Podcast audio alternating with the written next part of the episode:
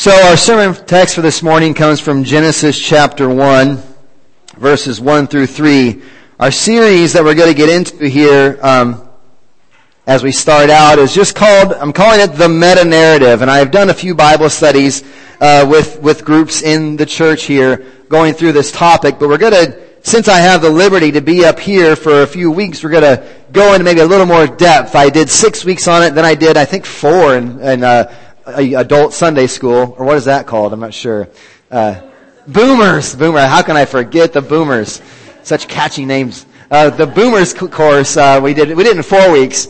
But so we're going to take probably ten weeks to kind of go through this big arching uh, view of Scripture called the I'm calling it the meta narrative. You could call it redemptive history, something along those lines, the drama of redemption, just going through what is this book about? And so it's nothing, I don't intend on making any sort of new revelation. If you're here because you want to get the freshest, hottest, latest word straight from God, well, in one sense, we're going to read the Bible, so you're going to get that. But in another sense, I have a pretty firm belief in that what's really old is usually really good that we want to try to discover again and remember Orthodox Christianity. Here is what Christians have believed. We want to join the, the saints for thousands of years and what they have believed, what this book has written to them, and we want to join them in, affirm, in affirming what they affirmed and what they held to and what they believed. So that's enough of my intro. We're gonna, I'll get more, but let's read the text here. Genesis chapter 1, verses 1 through 5, and then we're going to jump over to uh, verse 26. So, Genesis chapter 1, verse 1. In the beginning, God created the heavens and the earth. The earth was without form and void, and darkness was over the face of the deep, and the Spirit of God was hovering over the water, the face of the waters. And God said, let there be light, and there was light. And God saw that the light was good. God separated the light from the darkness. God called the light day, and the darkness he called night. And there was evening and there was morning the first day. Over to verse 26. Then God said, let us make man in our image, after our likeness, and let them have dominion over the fish of the sea, and over the birds of the heavens, and over the livestock, and over all the earth, and over every creeping thing that creeps on the earth. So God created man in his own image. In the image of God, he created them. Him, male and female, he created them. And God blessed them. God said to them, be fruitful and multiply and fill the earth and subdue it and have dominion over the fish of the sea and over the birds of the heavens and over every living thing that moves on the earth. God said, behold, I have given you every plant yielding seed that is on the face of the earth, and every tree with seed in its fruit. You shall have them for food. And to every beast of the earth, and to every bird of the heavens, and to everything that creeps on the earth, everything that has the breath of life, I have given every green plant for food. And it was so. And God saw everything that he had made, and behold, it was very good. And there was evening, and there was morning the sixth day. Thus the heavens and the earth were finished, and all the host of them.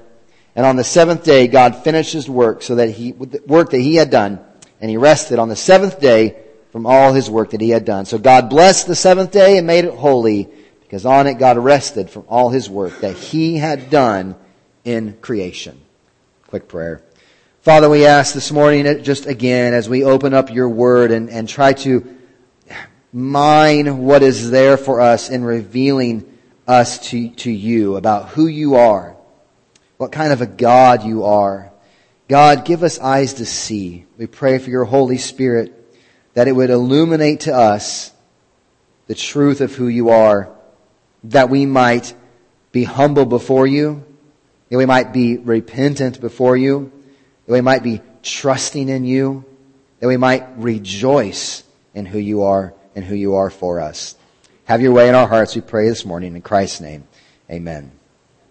So, when we talk about the meta-narrative, really it's not that big of a deal. Every, everyone lives by a meta-narrative. a worldview is a way you could talk about it. Everyone lives by some sort of a worldview. You have some story with which you, you orchestrate or organize or understand your life. It has various elements. I was born here. These are my parents. This is my lineage. Um, I had joked in the boomers class that, you know, I'm bohemian. And so I could go, I could try to trace my worldview back to Czechoslovakia, which doesn't even exist, the Czech Republic. I could trace all sorts of, this is my history. So this is who I am. And we came over and settled and Diagonal's got all our name all over it and all this stuff. And then, but I'm also the son of Cecil and Becky. And so that frames my narrative. And I also, I work for the post office and I have a, wife and a, two kids, Joel and Jana, who are sitting over here. I've, and I've got all of these elements of my life. We could throw in hobbies.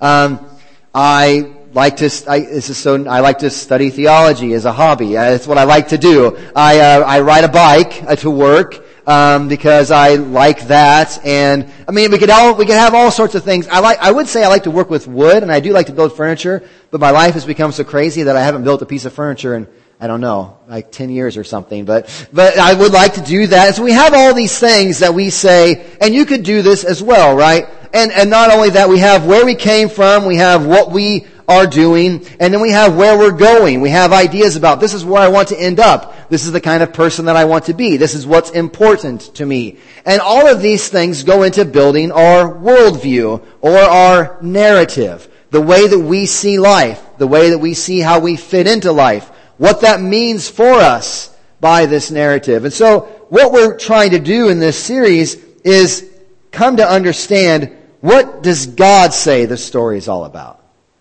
What is the story all about? What is, where really do we come from? What is going on here? What is God doing in all of this? Where are we going? So there's four main acts in uh, the meta narrative, in the drama of redemption, in redemptive history, however you want to call it. There are four main acts, and this is what you're. This is the big thing you're going to want to remember. The four things are creation, fall, redemption, and consummation or recreation. So it's creation, fall, redemption, and consummation, recreation, restoration. We're going to give it lots of names. But those are the four main acts, the arc of redemptive history, the meta-narrative of what God is doing. Creation, fall, redemption, consummation. So this morning we are looking at creation, the first act of, of redemptive history. Probably this week will be uh, what creation means, uh, says about God, and then next week we're going to talk about what creation says about the creature. What creation says about the creator is this week, and what creation says about the creature is going to be next week. But when we talk about worldview, something interesting has happened in our postmodern world. And any, if you've ever taken philosophy 101 or anything like that, you've studied Rene Descartes, right? Cartesian philosophy. And if you don't know, you think, what is that?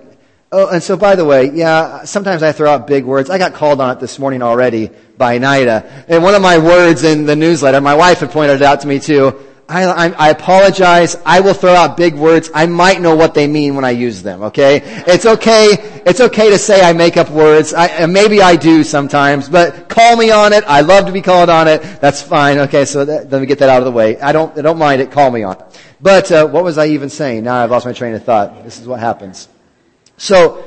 Descartes, the Cartesian philosophy. You probably, if you don't know that, you know the axiom that he came up with, which says I think, therefore I am. I think, therefore I am. And he builds his whole construct of worldview off of I think, therefore I am. The problem is, and what we want to, how that conflicts with the biblical worldview is that who it puts at the center of the narrative is I. I think, therefore I am. And if you've read your Bible very much, we get a little nervous when we start using phrases like I am because that's God's self-declaration of who He is to Moses. And when we start going around saying too much, I ams, we kind of, as a biblical reader, you kind of, okay, let's, let's take a step back. That we've got to be careful in our, in our world today, everyone is putting themselves at the center of their narrative. I think, therefore I am. We have a, a postmodern worldview which is utterly subjective, that everything gets its meaning from me. Everything gets its meaning from me. Everything that's going on is, is, is subject to my interpretation and how I feel and how I think about it. I think, therefore I am, and therefore everything else exists because I think and I, therefore I am. The biblical worldview, the meta narrative comes in with creation, a totally different central character.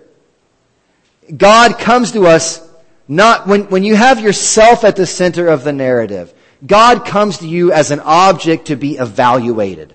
God shows up and we sit back and we say, okay, God, I like this about him. I don't like this about him. I wish he shouldn't have done this. I, I, I would have done it this way. And we, we regard God as an object to be evaluated instead of as a creator who made us contrasting narratives that we have with our world today and the biblical narrative, God is not an object to be evaluated. He is the creator who made us. The narrative does not center, I apologize if this hurts your, your uh, self-esteem feelings. You, the narrative does not center around you. It centers around the creator. It centers around the God who made us and everything else. So, those are the four main acts. So much could be said. Genesis 1 and 2 is where we get the bulk of the content about what happened at creation, right? To go home and read them. They're, they're amazing accounts of what God has done in creating the world. Um, but there's two big ideas. We could go on forever. I mean, we could, there's so much debate about what's going on in creation. There's so much debate about what God is doing here and, and interpretations about what happens in chapter 1 of the book of Genesis. Are these seven literal days? Are they day ages? Is there a gap theory? Is there, what is God doing and all, and you don't care maybe about any of those things and that's fine. I want to talk about big picture realities. About what this says to us about God. There are, there are differing viewpoints about how this happens that I think fall into biblical Christianity. But one thing I want to say is that what is so popular in our world today, the idea of evolution, we do not find in our scripture. We find God as creator. We find God as specifically involved in taking something, taking nothing and making everything. Taking nothing and making everything. So what we don't like to admit sometimes is that there's ambiguity here in the issue of creation. Uh, There's poetry and there's both poetry and history here. There's poetry in this rhythm of God said and it was and he saw that it was good evening and morning the first day. There's some poetry that's involved there that, that has some poetic language to it. But that, but that doesn't mean there's not history there as well. And sometimes we want to say, oh, it's just poetry, there's no history. And some people want to say there's no poetry, it's just history. And the reality is they're kind of mixed in there together. The big idea is that God is creator. And what I want to get through this morning and my remainder of my time is just two main things. What this says to us about God as creator is that God is transcending and God is descending. See how those work together? Transcending and descending. God is a transcending God and yet also God is a descending God. He, He exists over it all and yet is a God who is involved in it all. God is over it all. I mean, that's what I mean by transcending. Something is transcendent. It's, it's over, it's higher, it's bigger, it's outside of. God is transcendent over all of this thing. When Genesis 1 starts, I mean, we could take forever just exegeting this. In the beginning, God. The Bible doesn't come to us with a bunch of arguments about God's existence. I like those arguments. They're fun to have. Apologetics, the teleological argument, all sorts of things. There's a big word, sorry. Uh, all sorts of things you could talk about and proving the existence of God. The Bible doesn't waste time with that. The Bible just declares it so. In the beginning, God. God is transcendent. He's before all things. In fact, when we talk about where, did, where is God when it all began, God is so infinite and big that when everything began, God was already there. He's, he's past tense in the beginning of everything. In the beginning, God created the heavens and the earth. God is outside. He is a transcending God. In stark contrast our subjective world, the scripture comes and tells us of a totally objective and big outside of it all God. One who is above and over and behind it all, transcendent. This is so crucial for our understanding of the world today. Transcendent reality. Objective reality. As our culture basically flushes itself down the toilet by attempting to affirm that, that you are who you subjectively feel you are, we, we desperately need voices of a biblical worldview that says, no, there's something bigger than any of us. There's something transcending. There's something with objective reality. And that is the ultimate reality. Not you, not your opinions, not your view, not your thoughts. They're all fine and we're glad to hear them. But at the end of the day, in the beginning, God. He's a transcending God. He has ultimate autonomy and authority. So underneath transcending, God has autonomy and authority. God is autonomous. He doesn't need anyone. Doesn't need anything. God is autonomous. Uh, fancy term, Latin ex nihilo. God creates everything out of nothing. Ex nihilo, out of nothing. The philosophy nihilism comes out, or nihilism comes out of this term, nothingness. God creates everything out of nothing. God is totally autonomous. He does not need anything. God is totally satisfied and happy in himself. God is, at Paul arguing at uh, the Areopagus, Mars Hill, in the book of Acts, says that God is not to be served by human hands as if he needed anything. That's Acts 17 verses 24 through 25. God's not served by human hands as if he needed anything. God is autonomous. We have a problem with this, most of us, and some of us more than others. But you all know of people who really their whole goal in life is to get you in their debt that they want to make sure that they get the upper hand so that when they meet you or when they're around you, they have the upper hand. I've done this favor for you, therefore you are now obligated to, I don't know, be nice to me or be decent to me. And it comes out sometimes when somebody isn't nice to you and they say, well, how dare that person I, this is what I've done for them. How dare they be this way to me? We, we don't like the idea of autonomy. And some, some more than others. We want to put people in our debt because it gives us power over them. We live in a world that wants to put God in our debt somehow. As though we can obligate Him to be a certain way with us. But God is autonomous, does not need us. He's outside of us. He's a transcending God who is autonomous. He's also a God who is, has autonomy and He has authority. Because God made it all, He does what He wants to with it. We, he does as He pleases. There's a, we got a book for Joel called The Bible's Big Story. And the opening line of it is just so catchy. I, I've got it memorized that it says, God created all that is, therefore all that is, is His. Not complicated, but it's a pretty profound statement. God created all that is, therefore all that is, is His. God, as a transcending God, has autonomy and He has authority. Because He made it, He gets to say, this is the way it is. This is how it should be. Psalm 115 says, God is in the, Psalm 115 verse 3, my God, God is in the heavens. He does as he pleases. God has autonomy and he has authority. So, moving along. God is a trans, what we see in the creation act about the creator is that he is a transcending God. But he also is a descending God. He's a God who's come down. He's a God who meets with his people. We sometimes put these things at war with each other. Some people try to say, God's so transcending that he has nothing to do with us anymore. Deism is one of these uh, ideas that God started everything and just kind of let it go. And he's, he's totally transcendent, totally other. We can't really understand God. He's too transcendent. And they've got just a transcending view of God. But then there's some on the other side that just have a descending view of God, that God is just with us, have no idea of objective reality. Open theism is a kind of a modern new thing where that teaches that God actually learns along with us. God doesn't know what's going to happen. He learns along with us. We want to have both of these things. God is a transcending, above it all God. He's also a descending God. He comes to be with us. We see this in Genesis 1 verse 28 just so clear. I mean, God creates Adam and Eve. God blesses them. And God said, God said, God, outside of it all, autonomous with authority, creates and then he descends to commune with his creation. God is a transcending God. He is a descending God. We desperately need God to be a descending God. If God does not come down to meet with us, how would we ever know of Him?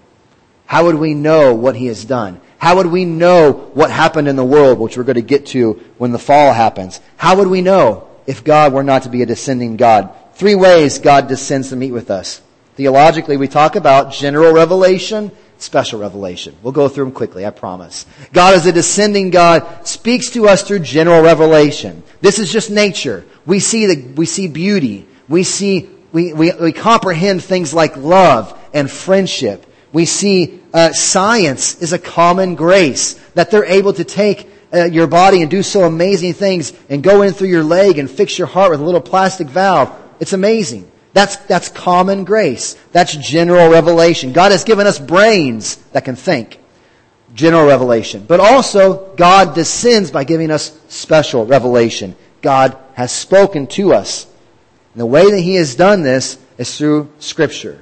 The Bible is special revelation.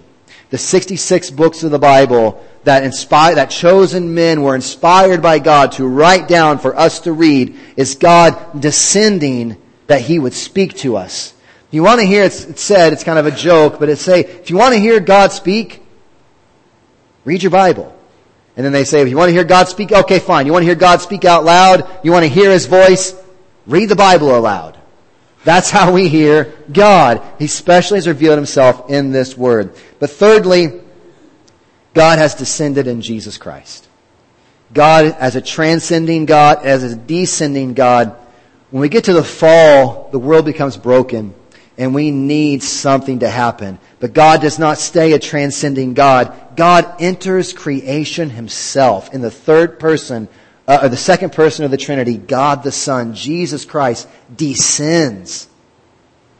Philippians says he did not count equality with God a thing to be grasped, but humbling himself, he became, took on the form of a servant, becoming obedient to the point of death, even death on a cross. Philippians chapter 2, uh, 11 or something around in there. He's a descending God. He descends to pay the price for our sinfulness, which we get to in the fall. We uh, become estranged from this Creator. We have no way to get back to Him. He's autonomous. He doesn't need us. He could have left us after the point of the fall, but He doesn't do that. He becomes a descending God who comes to meet with us through the person and work of Jesus Christ. God himself descends, lives the righteous life we all should have lived, dies the death that we deserve on the cross, suffering our wrath, through that, so that through repentance and faith, we could be reconciled to this transcending, full of authority, autonomous God by the grace and mercy of Jesus Christ. God, the transcending God, God, the descending God, to come and reconcile his people back to himself. Where does this leave us? Well, if the idea of an autonomous, authoritative, transcendent God is your struggle, go to him with that. Go to God with that. Confess your doubt. Confess your struggle. Wrestle with God over this. Confess your sin of subjective self-centeredness. To put yourself at the center of the narrative is to, in a, in a way, dethrone God Himself. Repent, confess your sin, and look to Christ. There is forgiveness of sin in the one who repents and trusts in Christ shed blood. We come to communion as a result of this, confessing we are not the center of the story. God is. We repent and we receive forgiveness at the communion table by faith and this is a manifestation or representation of it. If God descending to come down to you is a struggle, look to the communion table again. He has come down. He desires to be with you. Though he be as a transcending God, he desires to descend to be with you. Transcending God and a descending God reconciled back to us through the work of Jesus Christ. This is what creation tells us about our Creator. Let's pray. Father, as we just talk about maybe some big things, not new things, but, but big things, God, give us eyes to see. I want to worship you for who you are. I want to rejoice in you for who you have shown yourself to be, not, not a, the creation of my own imagination, but who you have shown yourself to be. Give us eyes to see this and hearts that rejoice in it this morning. We pray in Christ's name. Amen.